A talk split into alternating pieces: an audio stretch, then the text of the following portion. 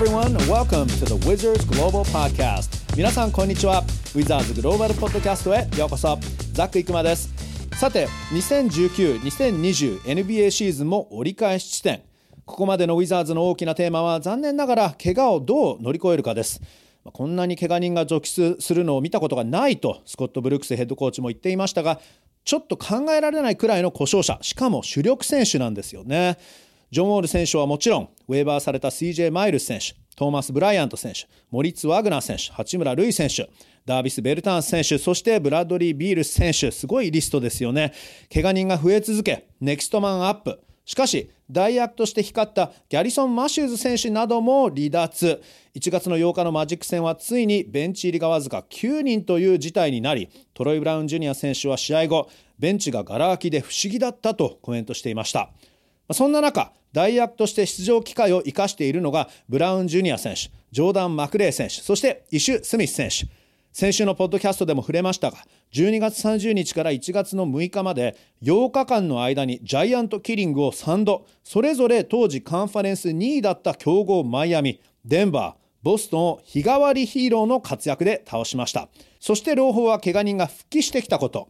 1月の10日ホークス戦ベルタンス選手が10試合ぶりに復帰。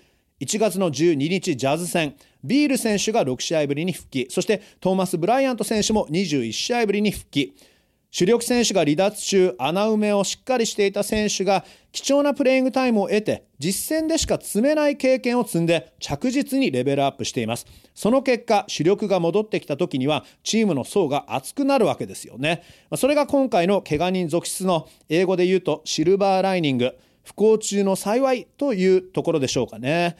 オフェンスの中心を任されて期待に応えたマクレー選手はビール選手が戻ってきてよりレベルアップしたシューティングガードになりました。そしてイシュー・スミス選手もただ堅実なポイントガードプレー以上にいかに多彩かということを見せてくれました。まあ、そしてトロイ・ブラウン・ジュニア選手も2番から4番まで務めてマルチなリバウンドマシーンだということを見せてくれました。ましかしそう簡単なことではないというのをブルックスヘッドコーチが言っていました。主力が戻ってきた時に穴を埋めていた大役がまた脇役に戻った時に限られたプレイングタイムで結果を残せるかどうか。そこでバックアップたちが結果を残せれば本当に層が厚くなったと言えるという言い方をされていました、まあ、つまり主力が戻ってきてその間に控えがアピールしたからといってはいチームの層が即厚くなりましたと簡単に言えるものでもないということなんですね。まあでも主力が戻ってくることに越したことはありません。あとは八村選手を含む他の怪我人がいつ復帰できるか。今回ジョン・ウォール選手そして八村塁選手の状況についてゲストと話を聞きたいと思います。今週のゲストはこのポッドキャストに2度目の出演となりましたウィザーズの番記者インターネットスポーツサイトのザ・アスレティックのフレッド・キャッツさんです。フレッドさんはアウェーでもチームを追ってほぼ毎試合取材しています。今はまだチームが今いるトロントに到着していないので、スカイプでつながっています。All right, Fred. Uh, hello. How are you, my friend? I'm wonderful. How about you? I'm good, thank you. Uh, where are you right now, by the way? I am still in Chicago after the Wizards just played and uh, played the Bulls last night. I see. そうなんですね、えー、フレッドさん、えー、今まだシカゴにいるということでね、ウィザーズは昨日シカゴ戦、えー、でチームの方はもう、えー、先乗りをしてもうトロントにいるんですが、フレッドさんはまだシカゴにいるということです。Okay, Fred, so、uh, let's talk about the Wizards, um, who are at about the halfway point of the season, and the winning percentage in the 300s. You know, um, they're winning one and then losing two at that kind of rate, maybe 333 winning percentage. Uh, when you think back to the beginning of the season, is this right around where you expected them to be? Yeah, right about. Yeah. Um, I, I, I want to say there there may be a, a, couple wins above, you know, maybe one win or so above the pace that that I figured they mm-hmm. would be at mm-hmm. uh, coming into the year. Yeah. You know, I don't I don't think I expected anything close to a playoff push or anything like that. There sure. certainly been some some bright spots, yep. but in terms of the wins loss record, I, I, feel like they're especially with the injuries, I feel mm-hmm. like they're right around where they should be. うん、なるほど大体、まあ、あのこのくらいの成績が、えー、シーズン前から予想できたかという話なんですけど、まあ、シーズンも大体折り返し地点に近づいて、 えー、まあ勝率がまあ3割3分ぐらいですかね1個勝って2個負けるぐらいのペースなんですけどフレッドさん曰く、まあ、今シーズンはチャンピオンシップに臨むようなそんなシーズンでは正直ないので。えーまあ、大体これぐらいの成績だったかなと、まあ、ただあの、ちょっとできすぎた試合も1試合か2試合ぐらいあったかなと言ってるんですが、uh, You mentioned that there are maybe a couple games that、um, you didn't expect them to win.、Um, I'm assuming those are a couple of the giant killings that the Wizards had. Uh, you know, one against Miami, uh, Boston, and Denver. Is that what you're referring to? Oh, yeah, for sure. Yeah. Those games, and on top of that, it's not just that they won those games. Yeah. It's how they won those games, right? It's that Jan Mahimi went for 25, yep. and that Garrison Matthews went for 28, yep. and that Jordan McRae has really turned into a, a solid NBA scorer off the bench uh-huh. after leading the G League in points last year. And yep. the guys who stepped up when so much of their team was injured mm-hmm. and legitimately played well. Those feisty bench units and just kind of the way those wins came. I the see. fact that they're they're not a depressing 13 and 27. They're actually a pretty fun 27. And I, think to me, I thought they it might have been a little bit more of a depressing year, but but it hasn't been. Like there's there's some hope. There are some good young players. Uh-huh. There are some players on team friendly contracts who look like solid. They're going to have you know make solid contributions down the line. Yeah. So I I think uh, all of that puts them a little bit ahead of where I expected them to be for this year. I see. ちょっとできすぎた試合というのはやはりあの、まあ、そうだろうなと思ったんですけどフレッドさん曰く、えー、ボストン戦だったりデンバー戦だったりマイアミ戦ちょうどあれ、えー、年末ですね、えー、そして年始の時の試合ジャイアントキリング、えー、超アップセット勝ちが3試合ありましたけどその試合勝てたということだけでなくその勝った方法っていうか勝ち方ですよね。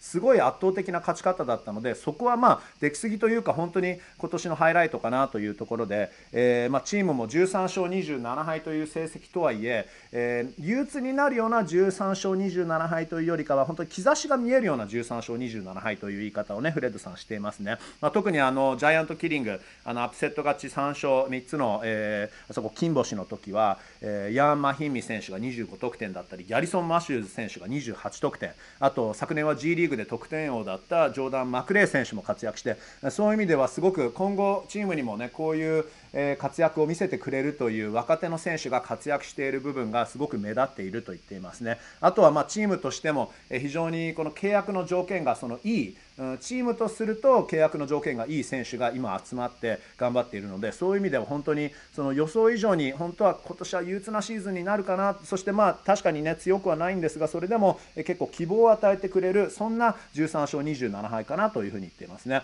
Uh, what have been, and I know you kind of um, mentioned this, just you touched on this a little bit right now with you know Garrison Matthews or Jordan McRae playing well, uh, but what have been some pleasant surprises about this team this season?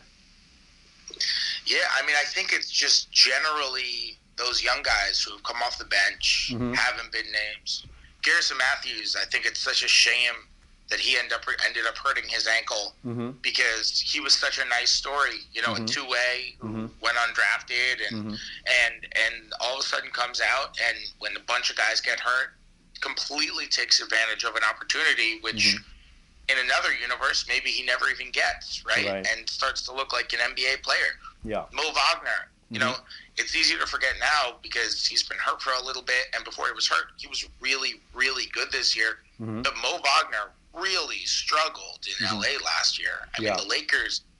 It's not like the Lakers would have given him away in a yeah. different context than they did. They mm-hmm. had to find salary in the Anthony Davis trade, mm-hmm. but he really struggled, and he was really good for them. It looks like a legitimately really solid 22 year old contributor yeah. who's at least going to be a good backup big man, maybe mm-hmm. better. I mean, mm.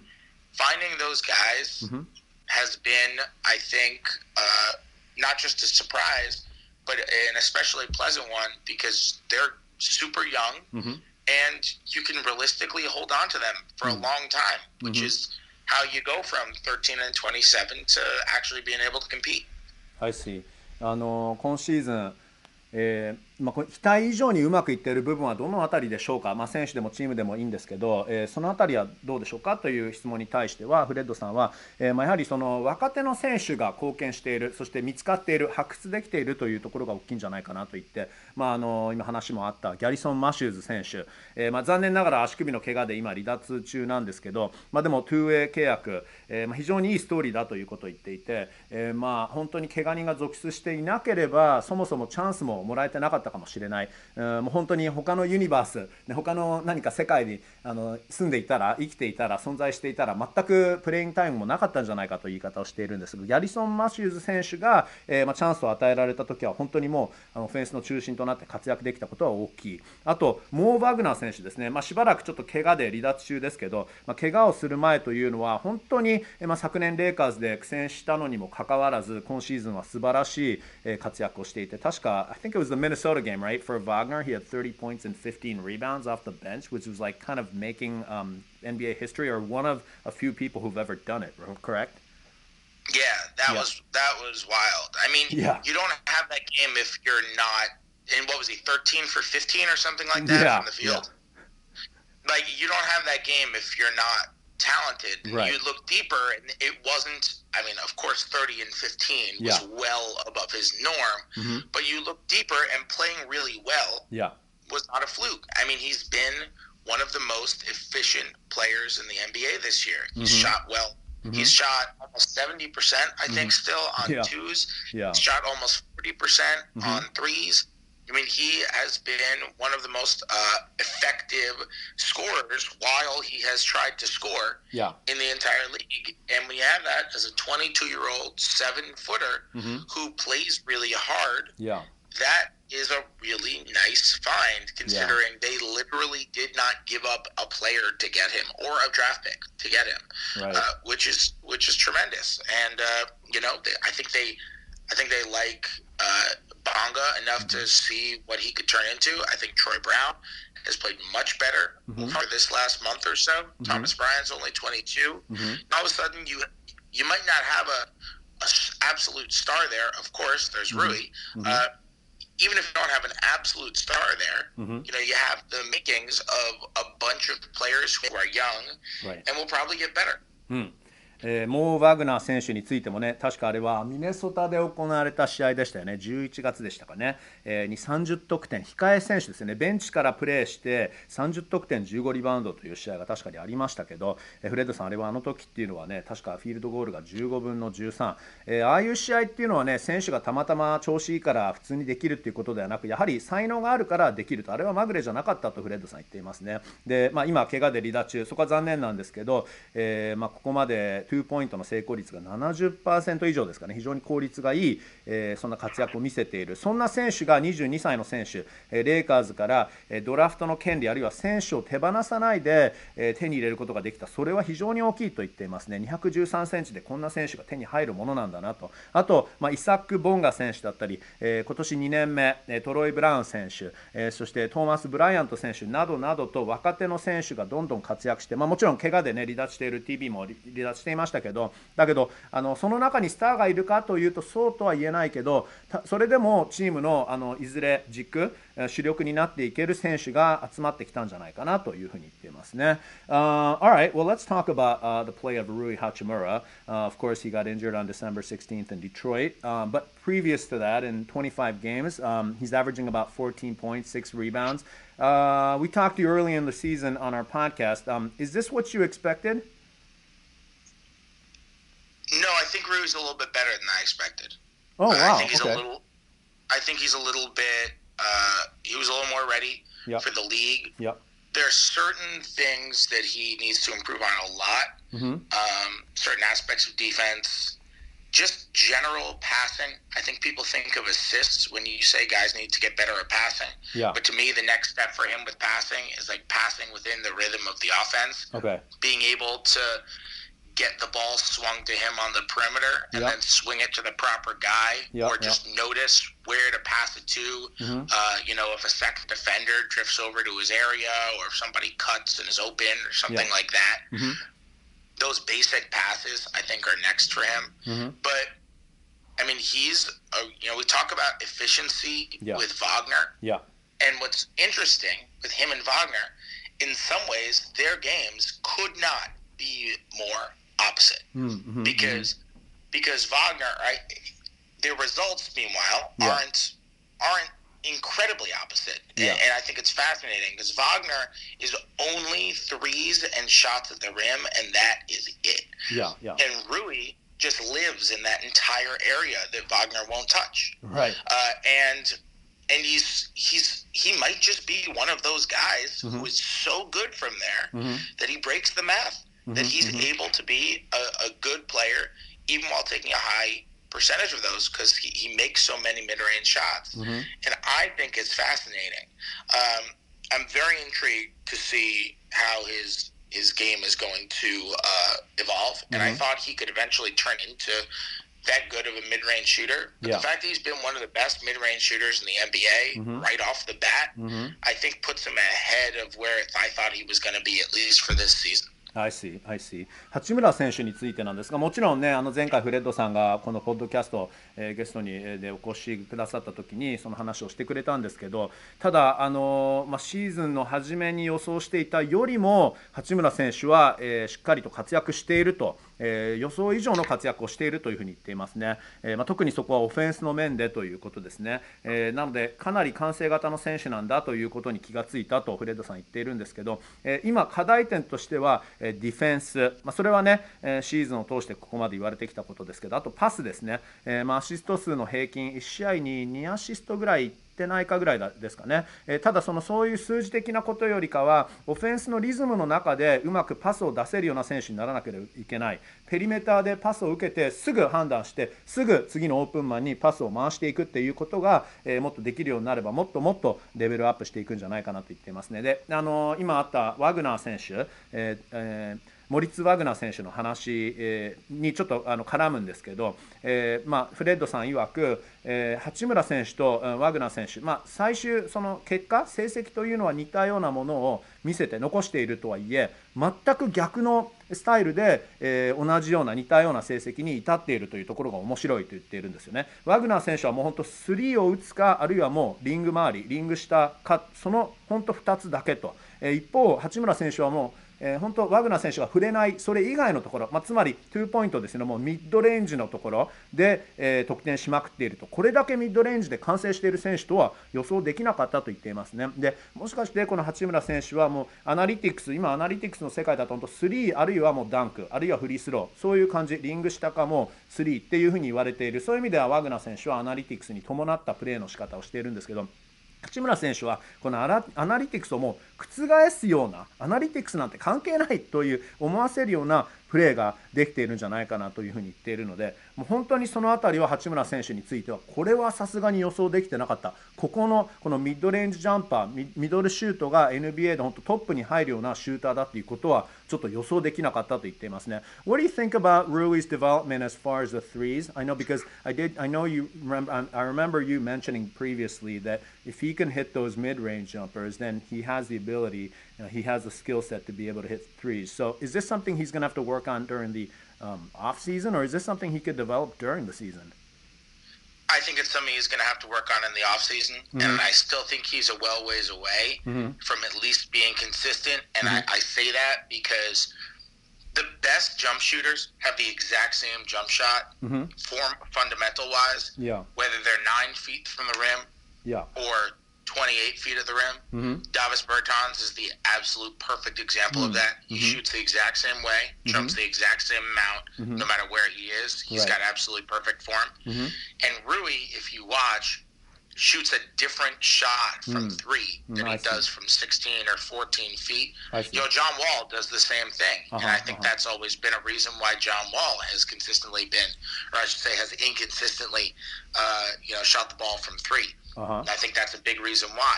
And I think until Rui irons that out Mm-hmm. to where he can just have one repeatable form independent of the distance, I think we're going to see that with a little bit of a struggle. You know, he's got kind of a flat shot, Yeah. which the closer you get matters less. But the farther away you get, you tend to lose touch. You tend to just hit the back of the rim and then it, you know, flies for a long rebound or something like that, as right. opposed to it just kind of bouncing around and mm-hmm. going in, you know, like a Berton shot or maybe a Beal shot, where those are soft shots. Sure. And uh, and and so I think those are things that he could that I know he's working mm-hmm. on those things to change them. He's working on footwork. Yep. He's working on all those things to change them. But that sort of stuff takes time. Mm-hmm. So I wouldn't expect it to just randomly happen. Uh, you know, one day in March after he comes back from the injury he's mm-hmm. working on right now. I, I mm-hmm. think it's going to take some time, but that's okay. Like mm-hmm, he's mm-hmm. he's a rookie. Rookies are far from perfect. That's that's fine. Okay. えー、スリーポイントについて八村選手のスリーポイントについて、えー、フレッドさんに伺ったんですけど、えー、まあ、ここまで今シーズンのスリーポイントの成功率が八村選手は20.8%ですかね。もちろんそこレベルアップしなきゃいけないんですけど、えー、まあ、それはもちろんそのミドルレンジミドルシュートがうまいからスリーも打てるようになるだろうというそういう、えまあ、考え方の中で、えじゃあいつえスリーがうまくなるのかそれはシーズン中にレベルアップできるものなのかあるいはやはりオフシーズンに取り組んでやらなきゃいけないものなのかという質問なんですけどやはりそれはオフシーズンにやらなければいけないと。でえなぜそれを言うかというのは、えまあ、あのどのジャンプシューター、えシュートがうまい選手を見ると、やっぱり例えばベルターン選手なんかすごくいい例だと言うんですけど、えそれが、えま9フィートのシュート、28フィートのシュート、つまりもうリングのすぐ近く、あるいはもう3からの距離でも全くフォームが同じだっていうんですよね。それが八村選手の場合は今そうではないと。えー、まあ、それが実はジョン・ウォール選手に関してもそうではないと。2と3の時のシュートのフォームがちょっと変わる。だからジョン・ウォール選手もここまで、えー、キャリアで、え3の安定性がまだないということなんですけど、えー、まあ、例えば八村選手の場合は3になるともともとシュートの弾道が低いのでちょっとライナー性なので3に距離があればあるほど、えそこは成功率がムラができてくるんじゃないかな成功率が少し下がってくるんじゃないかなということなので、まあ、八村選手が復帰してから突然ある日3月の試合八村選手がいきなりスリーを決めまくるというそういうことは今年はまだ、え期待できないんじゃないかなというふうに言っていますね。Uh, alright, let's talk about John Wall.、Um, he began doing three on threes the other day, and it's been about 11 months actually, right, uh, since his Achilles uh, tendon surgery. And now he was most recently playing a five on five and looking really good. Uh, I think you were filming everything on your iPhone, but missed the reverse 360 dunk. He did a reverse 360. I mean, this guy seems ready. Uh, what are your thoughts on his recovery and timeline for when you think he'll be back? I still think it's going to be a little while. He's he's he's not technically cleared for practice. You know, it's different when he's playing in games against player development staff. I see. Than when he's then when he's playing against tons of NBA players. Uh-huh, you know, uh-huh. it's just a different speed. Uh, from watching him play, you know, he's he's moving great for a for a non NBA player. I'll mm-hmm. tell you mm-hmm. that much. Mm-hmm. Uh, you know, I I watched him play for what was it, 25, 30 minutes maybe, mm-hmm. which was unbelievably fun, by the way. Yeah yeah. just to see him play. But I don't know. I just I don't know how that translates to going up against NBA players as mm-hmm. opposed to you know going up against the coaching staff. You okay. know what I mean? Yeah. Uh, that's that's a totally different venture. Mm-hmm. Um, and I think it's going to be a little bit of time. You know, the Wizards are 14 games under 500. Yeah.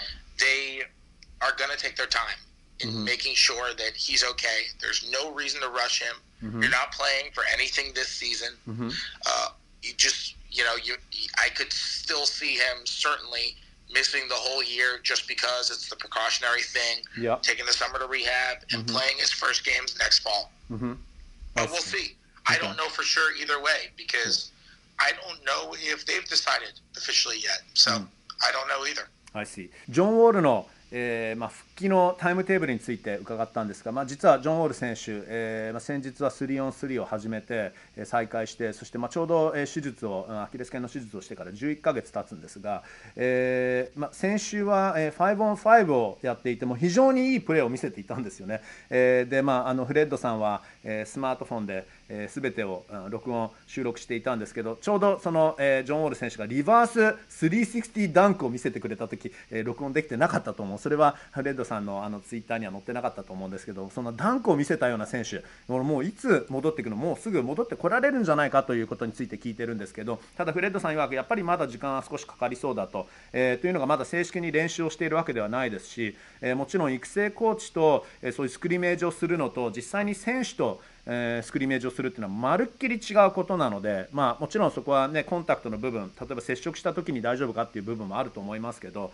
まあ、そういうところでやっぱりコーチと練習をしているというところでどんなにあのハラハラしたすごいプレーを見せてくれても、えー、それはまだまだこれは正式に NBA の選手と対戦して、練習をするまでは何とも言えないと言っていますね。ただ、えー、先週先日25分の練習、えジョン・ウォール選手がえー、まあ、全体練習の後に、えー、個別練習をしている時にフレッドさんが僕もいたんですけど25分、えー、ジョン・ウォールが練習しているのを見ても本当に楽しかったと。本当にもうワクワクするそんな練習をしてくれたと。本当戻ってくる時はどうなるのかなっていう楽しみもね込めてすごく楽しい、えワクワクする練習だったとは言うんですけどただ今ウィザーズはやっぱり借金が14ということで今年はまあやはりねさっきも言いましたけどそのチャンピオンシップを目指すようなシーズンではないのでそこで無理させる必要はないんじゃないかなとやっぱりそこは大事を取った方がいいんじゃないかとなのでやはりもしかして今シーズン全く出場しないという可能性もあるというふうに言ってますね。Hey, by the way, if and when you know John Wall, like when he comes back.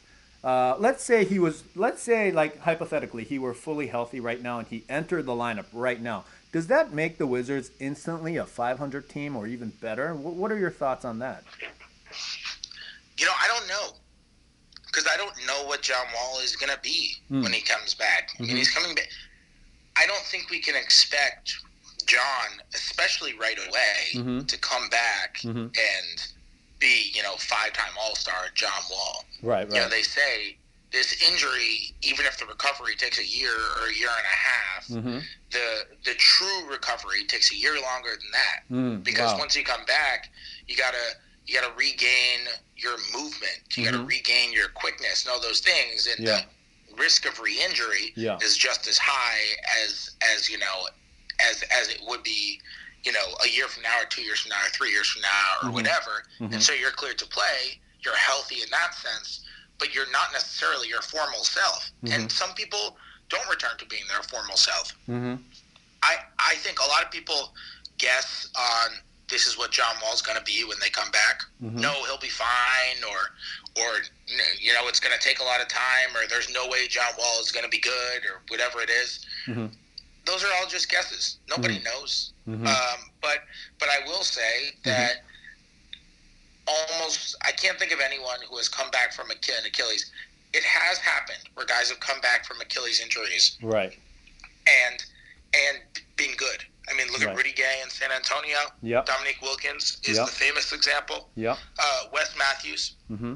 But but I can't think of someone who has come back from an Achilles and immediately, as soon as he came back, looked like that former version of himself right mm-hmm. off the bat. I see. And considering John Wall is such a quick player mm-hmm. and all that, mm. um, I would I would say no to that mm-hmm. just because of the immediacy of it. Mm, I see. But then there is a chance that he might have evolved in a different to into a different kind of player, maybe a guy who can hit more threes. Is that what your assumption or guess would be, or? Yeah, I think if John evolves, it's mm-hmm. because I think a lot of people don't know this just from watching him play. Mm-hmm. John's knowledge of the game is unbelievable. I'm he's, sorry, what is? John's knowledge of the game. Oh, okay, yeah, yeah. unbelievable. Mm-hmm. I mean, he is one of the. I enjoy just talking about just raw basketball with him, just I getting see. his thoughts on strategy or players, teams yeah. around the league, yeah, recruits, you know, all mm-hmm. that high school recruiting, all that mm-hmm. kind of stuff. Mm-hmm.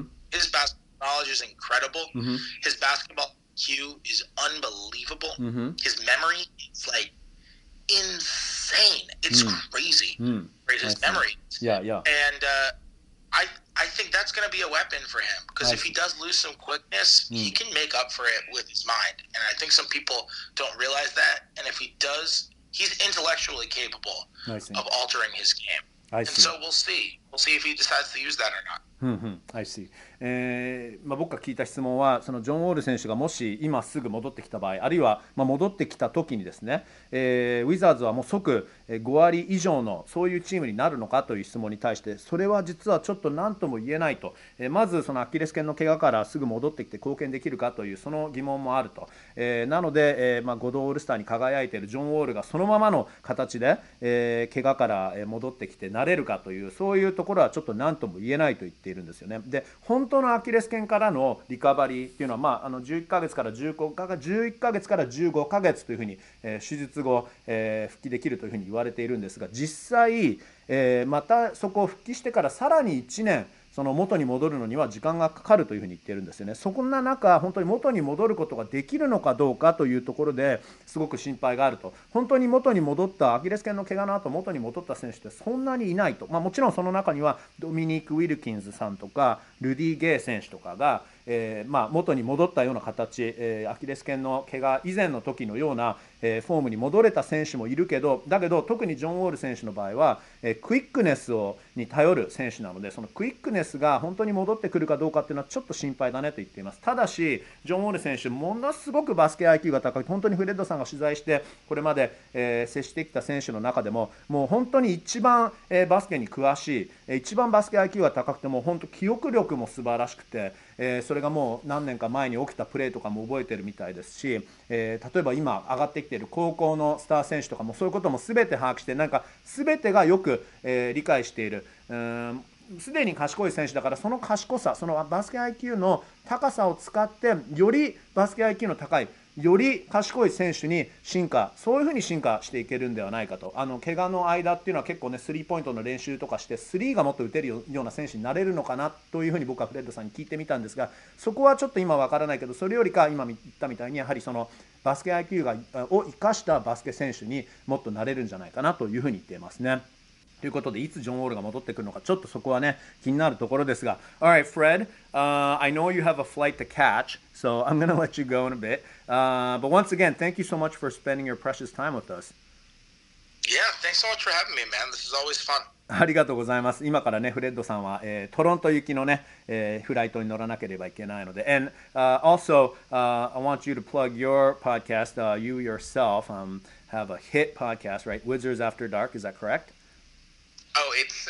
I'm to say it's. Uh, it's at least one of the 14 best Wizards podcasts. 14 best. Okay. Are there how many? At least that. are there exactly 14 podcasts, or um, I hope mine I, is. I think there might be like six. Oh, okay. Somehow, somehow I slid into the top 14. Okay. フレッドさんも、えー、Wizards After Dark というヒットポッドキャストがありますので、皆さんぜひそちらもチェックしてみてください。やはりこういうね、えー、興味深いフレッドさんのえーまあ、やっぱり取材をね一番ウィザーズのバンキシャの中でもしてると思いますので一番面白い話をねいつも、えー、用意して、えー、ポッドキャストやってくれてますね。で、まあ、ヒットポッドキャストフレッドさん曰くでもねヒットポッドキャストじゃないよと、えー、トップ14ぐらいのポッドキャストかなと。なぜポトップ14なんでしょうかね、えー、ちなみにウィザーズのポッドキャストはいくつ今あるのかって言ったら6つぐらいかと。6つある中トップ14と言っています謙遜してますね、uh, Alright so、um, anyway yeah、uh, please let us pick your brain again uh, about mascot battles as well.